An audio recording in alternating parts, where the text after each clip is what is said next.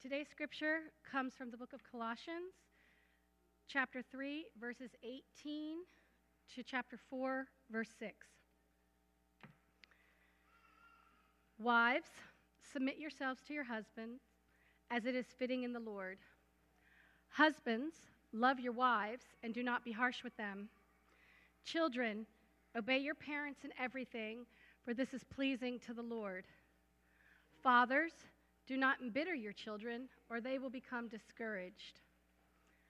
Slaves, obey your earthly masters in everything, and do it not only when their eyes are on you and to curry their favor, but with sincerity of heart and reverence for the Lord. Whatever you do, work at it with all your heart, as working for the Lord, not for human masters, since you know that you will receive an inheritance from the Lord as a reward. It is the Lord Christ you are serving. Anyone who does wrong will be repaid for their wrongs, and there is no favoritism. Masters, provide your slaves with what is right and fair, because you know that you also have a master in heaven. Devote yourselves to prayer, being watchful and thankful, and pray for us too, that God may open the door for our message, so that we may proclaim the mystery of Christ for which I am in chains. Pray that I may proclaim it clearly as I should. Be wise in the way you act toward outsiders. Make the most of every opportunity. Let your conversation always be full of grace, seasoned with salt, so that you may know how to answer everyone. This is the word of the Lord. Thanks be to God. There are times when you read the Bible and it's not obvious, perhaps, that you need the help of God in order to understand or receive uh, what God has to say. Uh, today is not one of those days. Uh, we do need His help and we do need to pray as we begin. Um, as we finish up our study in Colossians, Paul's letter to the church, the Christians in Colossae, an ancient city in what is now Turkey and a joy for us over the last several weeks to have been moving through this passage, this book, and grateful now to be finishing it as we've just consecutively moved through the book, and now we're finishing it up. So join me in prayer as we uh, look at this word. Let's pray together. God, I pray um, with thanksgiving because you love us so much you don't always address topics that we would by ourselves come up with. You don't always speak to us in ways that we easily understand. Uh, but that also means what we need to understand your word, your love, your truth, is we need your Holy Spirit. We need you to help us. So come, uh, whatever our station in life, whatever our story, whatever maybe is on our hearts or our minds, we pray that you would come now and use even these words to somehow shed light, the light of grace, the light of Christ, into our hearts and into our lives. We need you now. We pray that you would be present. In Christ's name we pray. Amen. As I mentioned this morning, we're finishing up our study of Colossians, and if you've been with us, you know by this point in the letter, the Apostle Paul has established that the resurrection of Jesus, his defeat of death and coming back to life, changed everything. Not only individual lives of those who would embrace him, but even the whole world, the whole cosmos, all of reality changes when we consider the possibility that God has come and defeated death. Can you imagine such a world? And in the midst of that world, that God has made people new. He has poured into this world that is littered with death, as you and I know, poured into this world new life. And in fact, as He renews people in Christ, giving us hope in the face of death, giving us light in the face of darkness. This is his invitation, yes, to you today.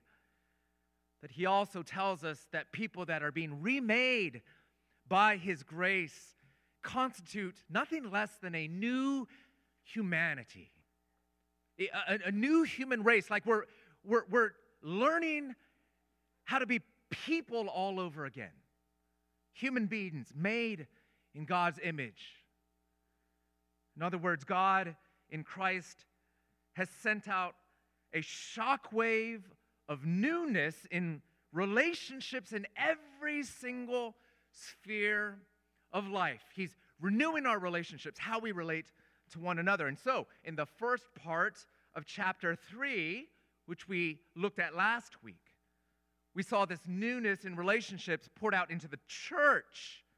Uh, new ways that brothers and sisters in Christ relate to each other as they put on new virtues of humility and patience and gentleness and compassion and love. We looked at that last week. And then, secondly, starting in verse 10, we see newness in relationships in the home, where the apostle addresses three basic relationships that were found in ancient Roman households. And then, thirdly, we find newness in relationships poured out, starting in verse 2 of chapter 4, not just in the home, but now outside the home among one's neighbors. As one commentator, Doug Moo, has put it, the creation of a new humanity in Christ does not mean an erasure of existing social relationships, but their transformation as they're lived out under the lordship of Christ. In other words, how does knowing Jesus, coming to know him or knowing him and his love change the way you relate to other people? So today, we're looking at this passage, specifically the latter two spheres, how Christ's resurrection life produces newness in the home and outside the home. And let's first briefly address the latter sphere first, outside the home. Paul urges the Colossian Christians to remember their neighbors, those who are outside to or new to the Christian faith. So if you are someone that identifies with Jesus, you're identified as a Christian, here's a question to start with Do you think of your relationship with neighbors as a crucial part of your Christian discipleship? that your way of relating to those outside the church is a vital part of your growing in faith in love. It's not an extracurricular activity, uh, an optional class in the curriculum of Christ, as it were. It's part of the core. It's a central thing, and it's addressed here. Mainly, we find this in the way that the apostle asks for prayer. In verse 3 of chapter 4, and pray for us too, that God may open a door for our message so that we may proclaim the mystery of Christ for which I am in chains.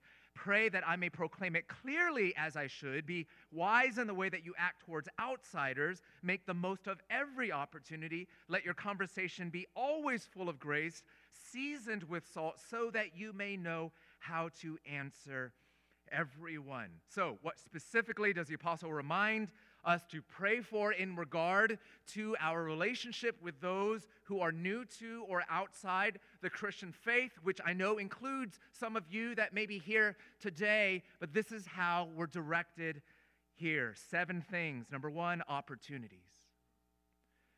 Pray for opportunities. The apostle uses the language of open doors opportunities to build authentic relationships, not as a means to an end, but to truly know someone and the needs and desires of their hearts and of their lives. Open doors, which also includes, of course, open homes, hospitality, open tables, sharing meals together, open lives, actually bearing vulnerability with those who you are befriending. And the goal, of course, that Paul has in mind here is the goal of telling people about the amazing grace and love of Jesus. He also points out a prayer for clarity. Uh, that as one chooses to speak about the gospel of grace, in verse 4, he says, Pray that I might proclaim it clearly as I should. He's praying for clarity. Number three, he prays for courage. Uh, verse 3. Uh, Christ for which I am in chains. He is unabashed in noting that he is actually bearing the cost of speaking out loud about Jesus as he did in the first century and was imprisoned for his Christian faith. Here's an invitation to be unafraid. Someone says, Paul, you don't understand. It's hard in this day, in this town, to speak the name of Jesus out loud or to talk about the things that I believe. And Paul says, You don't know. I do understand.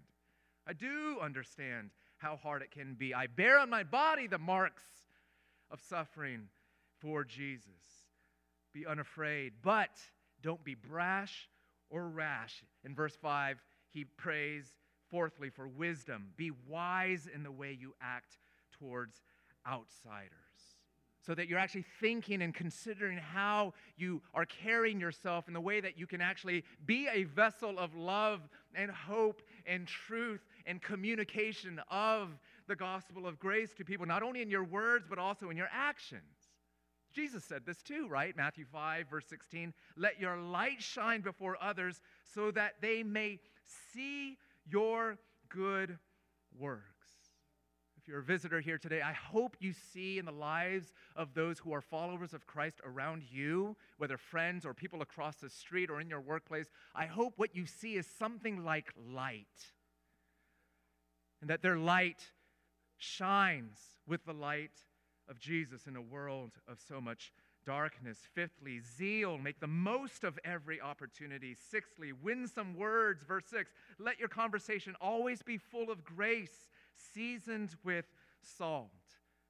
Just like Peter said in 1 Peter 3:15, always be ready to give a reason for the hope that you have, but do so with gentleness and respect. Uh, where Christians are called not to be debating constantly those who disagree with their beliefs or looking down upon them or treating their doubts as illogical or irrational, but rather with respect and hope and gentleness and care and love. Make those engagements and conversations seasoned with salt and full of grace, so that, Paul says, seventhly, you may know how to answer everyone, ready to give explanation. Pray that I might be able to communicate these things in a way that a person might see Jesus and hear Jesus for who he is. So here's the question to apply Who can you pray for? That God would perhaps open a door for relationships with your neighbors. And again, I, I, I mean authentic friendships that, that perhaps can result in open doors in shared lives and hospitality and the hospitality of Christ. Who can you be praying for for an open door that the fullness of Christ can be shared with those around you? Jesus' newness pours into our relationships outside the home, but it also happens inside the home. Resurrection newness in the home. And here we come across these verses in the first part of our passages, passage here. Uh, in verse 10 of chapter 3 all the way through verse 1 of chapter 4, what we find here is a list of primary relationships in Greco Roman households wives and husbands, children and parents, slaves and masters, domestic slaves in the household. And right from the start, it's important, it's crucial for us to acknowledge that this very passage of the Bible, along with similar passages in the New Testament, has been distorted by Christians and used to justify terrible abuses all across the centuries. For example, verse 18, wives submit to your husbands, and passages like it have been used to treat wives and women in general as inherently subordinate.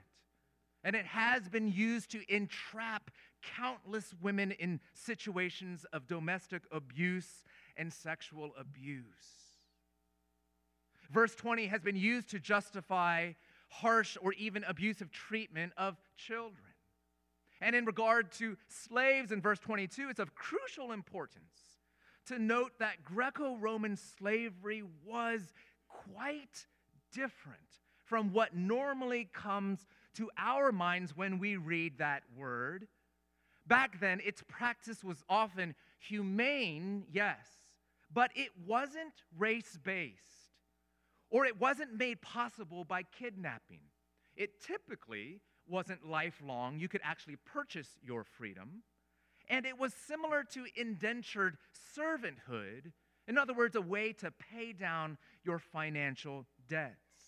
And yet, despite these important, even crucial contextual differences between the old world and the new world, the ancient and the more modern, these verses from Colossians were commonly used, especially during the 17th through 19th centuries, to propagate and justify chattel slavery in America.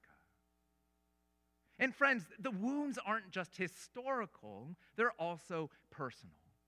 Some of you here today uh, can't help but to, to flinch or maybe even flee, maybe in your minds, in your hearts right now, when you hear this part of the Bible read aloud. Friends, we need to acknowledge and confess all of this as an important first step.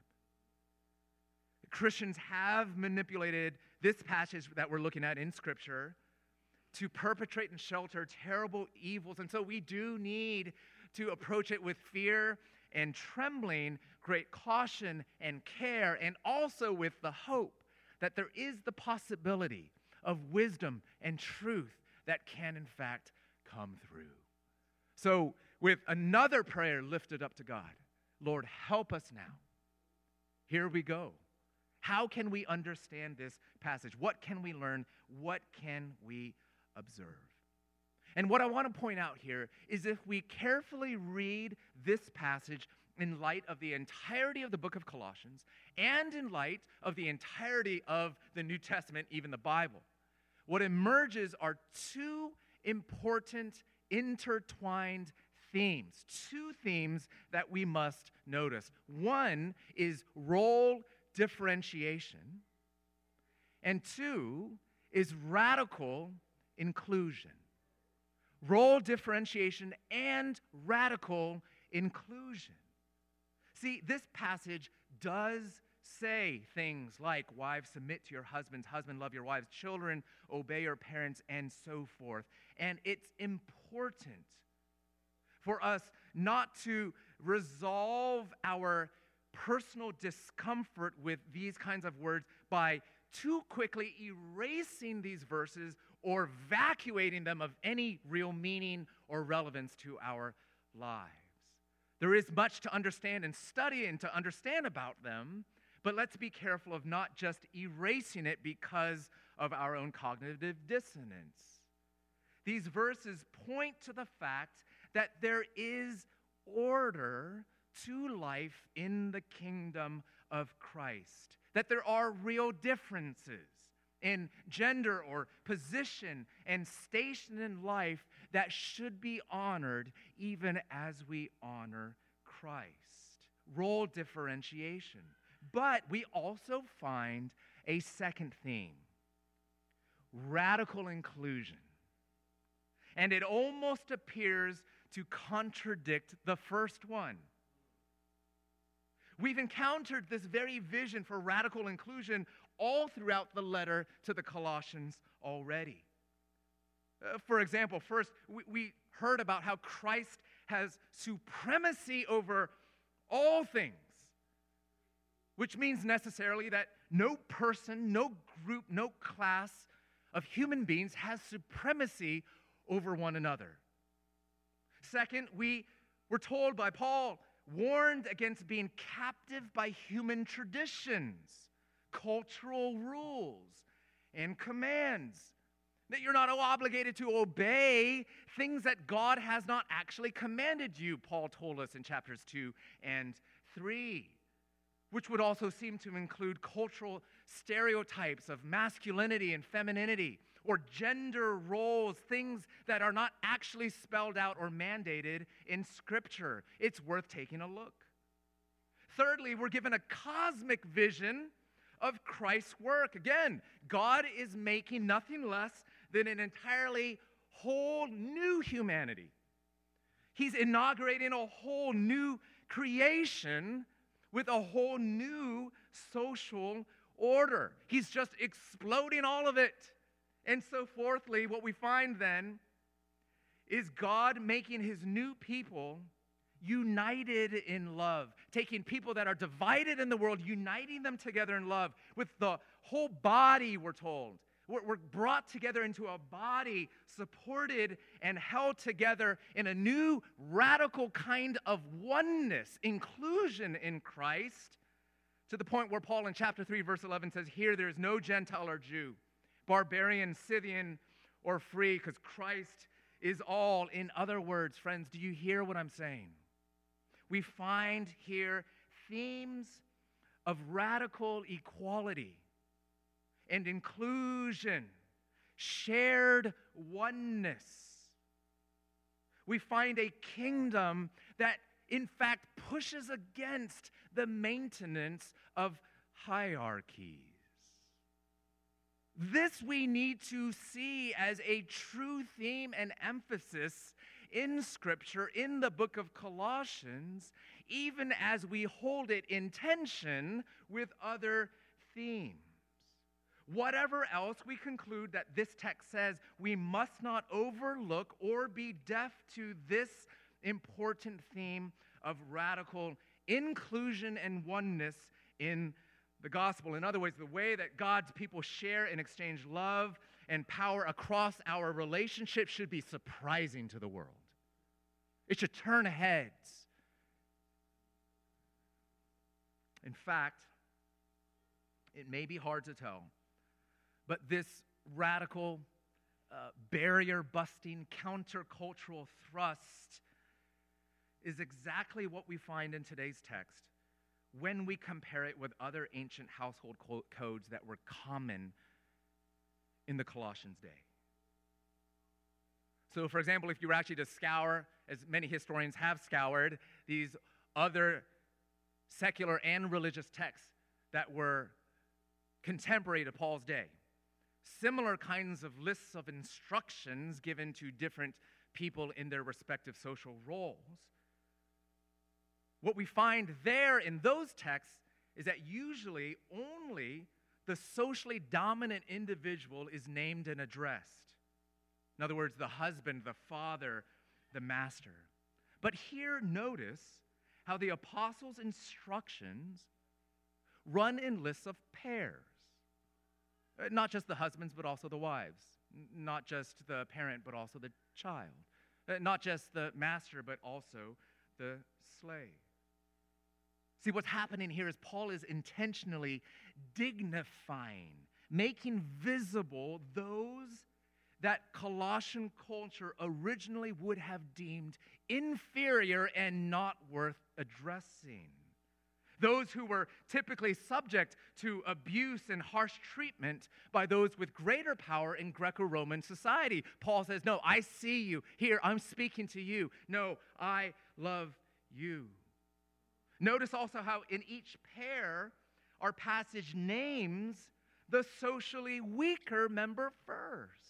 This too is likely intentional. Again, the scriptures affirming their personhood their agency.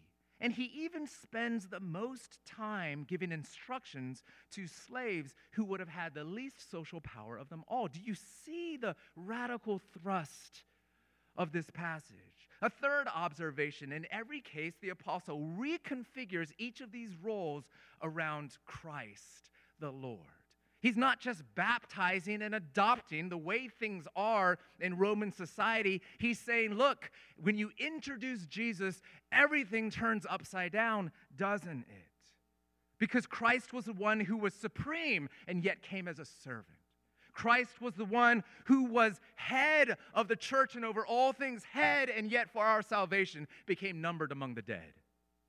Christ, who himself is our master, God himself he is, yet he came as a servant and slave, giving his life, not taking life, giving life and power to those for whom he came to save. Fourthly, Aristotle uses the word rule, rule over, to describe the husband's job and the word obedience, absolute obedience, to describe what a wife owed to her husband. And of course, Paul uses no such language here.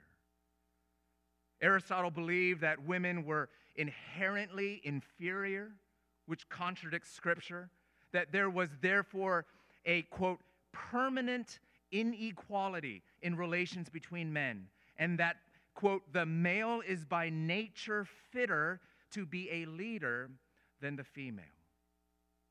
First century Jewish philosopher Philo put it this way Wives must be in servitude to their husbands, a servitude promoting obedience in all things. Or the Jewish historian Josephus said this The woman is in all things inferior to the man. Let her accordingly be submissive. And before we're too quick to say, well, those were ancient people that didn't seem to get it, listen, those beliefs are reflected in centuries past and in the Western world.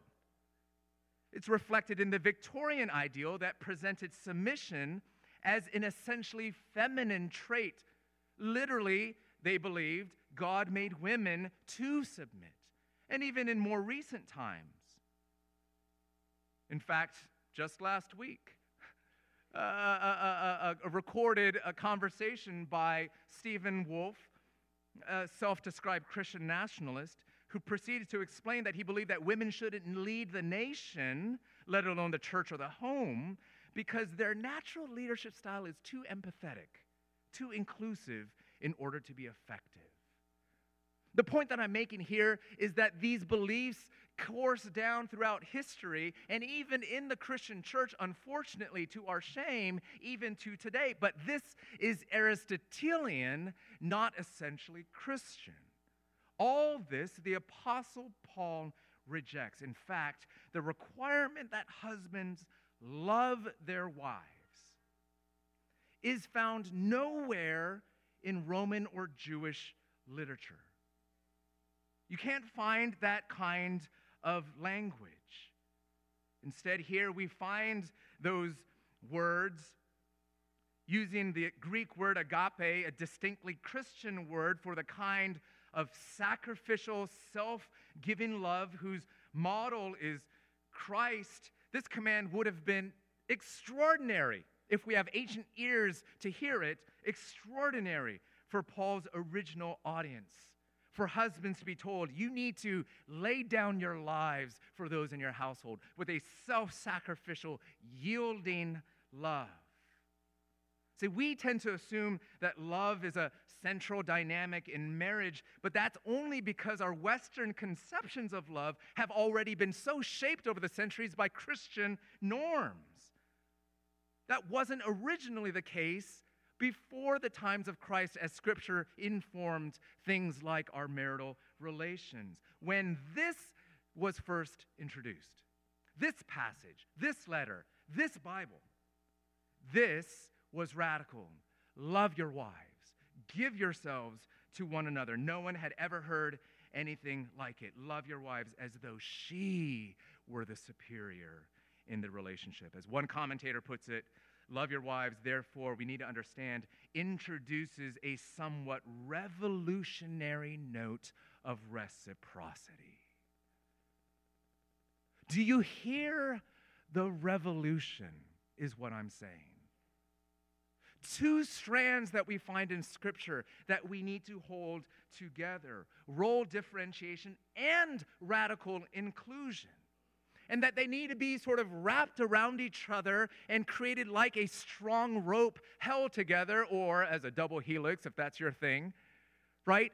Both of these informing the ways in which we conduct relationships in the home and especially in marriage. Two vital strands. But I do want to say we got to notice that the main one, the main emphasis, the main priority that we find again and again in Scripture is that of oneness.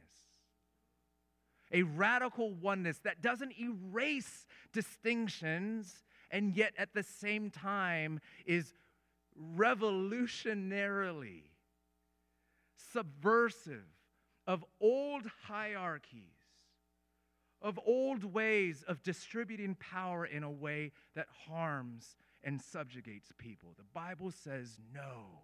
Jesus shows us a different way. Will you heed this double strand?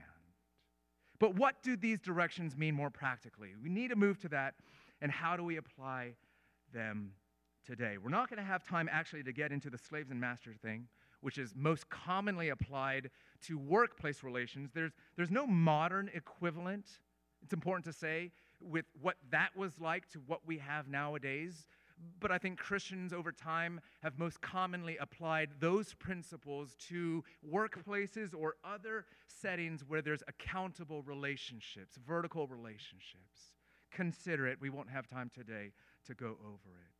Instead, I'd like to focus our attention on the marriage relationship and the parenting relationship.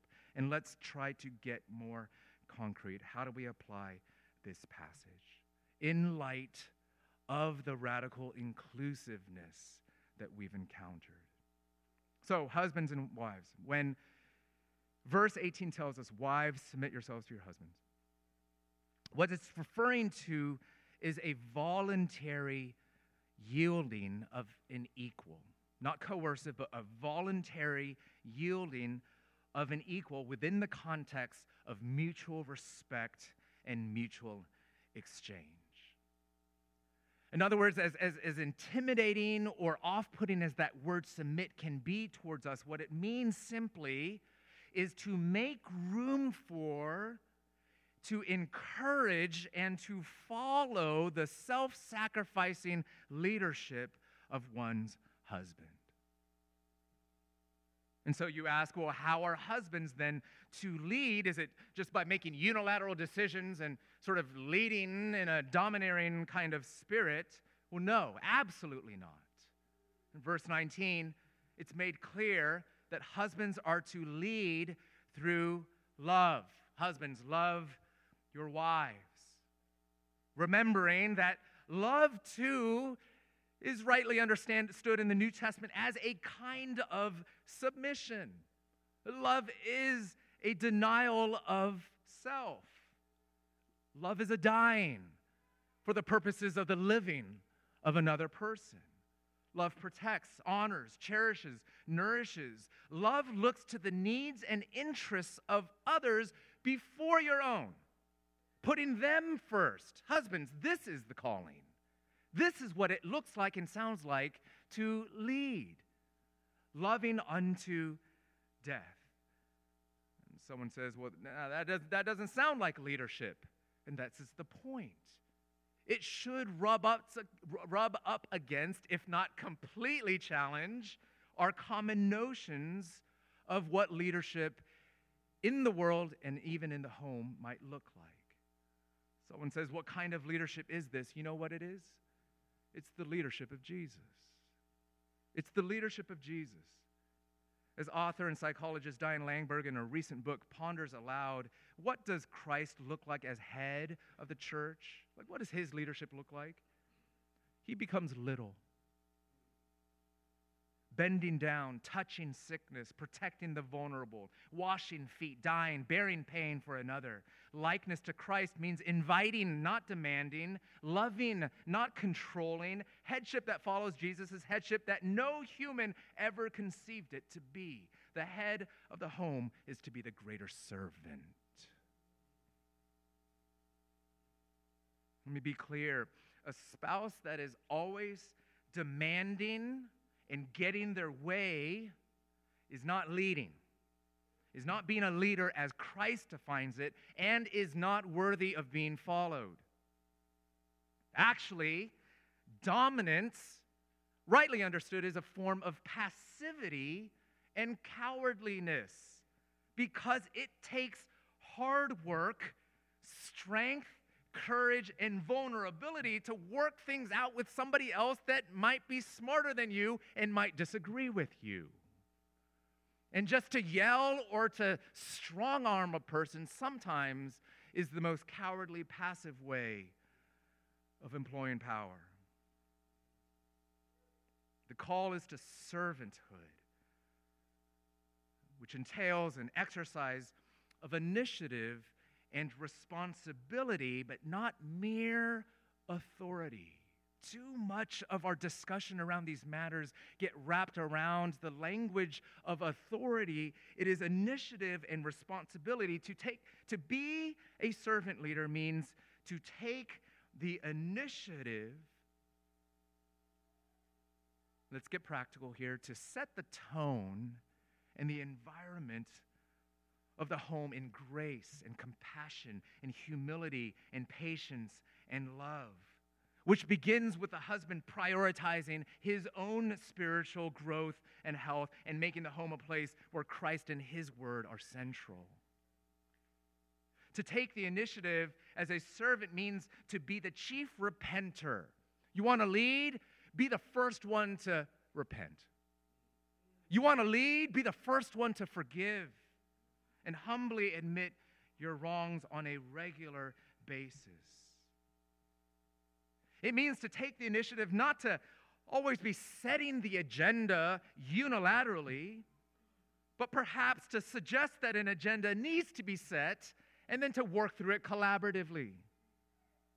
To take the initiative to receive your wife's initiative and leadership without feeling threatened by it to promote a dynamic of collaboration, power sharing, and mutual trust. After all, what is servanthood but empowering your wife to use all her talents, intellect, wisdom, personality, vocational power, freeing her to flourish in all her God given strength and beauty and glory. That's what it means to serve as a leader and to lead as a servant. And a wife's submission within this dynamic simply involves not only following, but encouraging and supporting this husband to serve and to lead in this way, which is Jesus' way. And you can almost imagine already the way in which marriage then is intended to be a, a, dance, where if you're looking at it from the outside, it may not always be clear who's doing the leading. Because there's such a continuous exchange and reciprocal giving and deferring in love, again, because the main thing is oneness.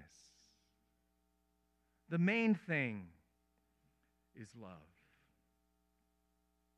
And as we move on, let me repeat that passages like this don't eliminate difference. They are meant to reimagine and revolutionize the way in which we embody our different roles and identities, not just to reinforce traditional hierarchies. No, no.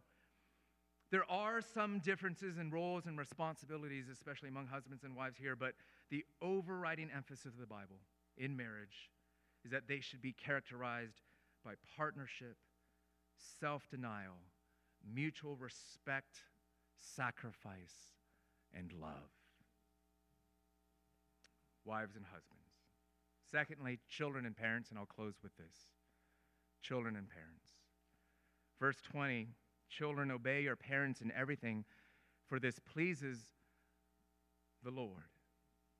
To be clear, this is a word for younger children adult children, it's still the case that we are called, as Exodus 20 tells us, to honor our fathers and mothers, honor our parents, which is different from obeying them, but for younger children, still in the household, obedience is the word here.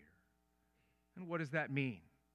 It, it, means to actually follow the direction of one's parents and to do so without talking back or grumbling because obedience starts in the heart. It's not just about doing it outwardly, and visibly. But if Christ is our Lord, then even the invisible places of our hearts are matters of obedience as well. And children, we do so not only because, I mean, not because, excuse me, not because our parents are sinless, but simply because they are one of the chief ways in which God gives us His grace, His wisdom, His truth, and His love. Children, obey your parents. This pleases the Lord. And then in verse 21, the apostle addresses fathers. And clearly, this refers to fathers and mothers. But you know, it's worth noting that this direct address to fathers leaves no room for dads to outsource all child rearing to mom alone. It's your job too, dad. The first thing to notice here fathers, parents, do not embitter your children, or they will become discouraged. The first thing to notice is that if children are to obey their parents, parents should not shy away from asking for their child's obedience. Increasingly, that's a challenge in our culture, something people are hesitant to do. It is for their good. Uh, training them in righteousness and the grace of God, showing them how to love, uh, pulling them out of their self centered impulses, and giving them hearts that actually consider neighbor.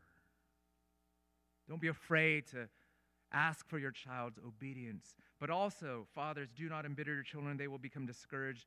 Yes, children are to obey their parents, but parents must take care of how they parent too. And that word embitter has also been translated provoke or exasperate.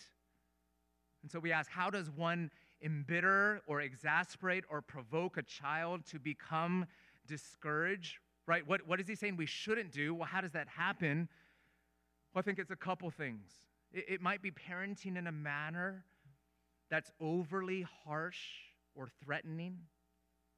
It, it might be nagging them incessantly and not giving them any room to grow or change or make mistakes. It, it might be crushing them with guilt or shame or condemnation, or maybe always barraging them with an unending list of rules and in the face of their failures, offering them no relief of grace or forgiveness, no pardon. It might mean never admitting wrongdoing as a parent or asking for forgiveness yourself, which parents should do often. And it might mean failing to flood, more positively, failing to flood these children with encouragement and with affirmation when they do, in fact, successfully obey. All these different ways in which parents can embitter or exasperate or provoke a child to become discouraged. I tell you, it's humbling uh, to say these things, to, to, preach this, looking here at my daughter uh, sitting together with me. Daddy needs to do better, don't I? Daddy needs God's help. And we all do don't we? We all do.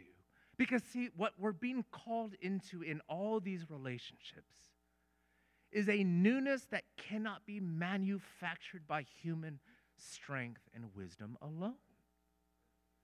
Right? How did we start? We said this is a shock wave of the resurrection of Jesus that enables us to partake in a revolution of love that changes the way that we negotiate power, serve and love, lay down our lives, lift others up. This is an invitation, yes, to recognize role differentiation, but also radical inclusion in our homes, in our relationships, in the church, in all places. And why? Uh, why this radical change? Why does the resurrection of Christ just bust boundaries and, and wake us up and, and make us new? It's because Jesus. It's because He is both the, the pattern the mold, the model of how we do this, and also the personal power for living in this way. Uh, listen, Jesus was the supreme one who submitted in love to his Father while he was here on earth. Uh, you want to see the beauty, the glory of a joyful following? Look at Jesus, who loved his Father. Jesus, who was the head, but who loved even to the point of death who did not consider power and privilege something for him to grasp or exploit, but to let go of, taking on a form of a servant and obeying God even unto death for the forgiveness of our sins and for the resurrection of our lives. Jesus was the supreme child, the son who obeyed. And because of his obedience, that you might be saved and loved by God. Jesus was the mighty one who became gentle and sympathetic, not exasperating, not provoking us to be discouraged, but lifting us up. Jesus was the servant who washed feet. He was the master who laid down all authority. Do you know this Jesus? Look, that has to be the central priority that you grapple with today, whatever you come away with. What was Jesus like? Because this is where we start to see the outworkings, the fruit of this bearing new life in our relationships. What was Jesus like? What has Jesus done for you? What are you coming to understand about the love of Jesus for you personally? And then this question how does that send a shock wave of new life and love through all your relationships, outside the home, inside the home? Will you dare to consider it, friends?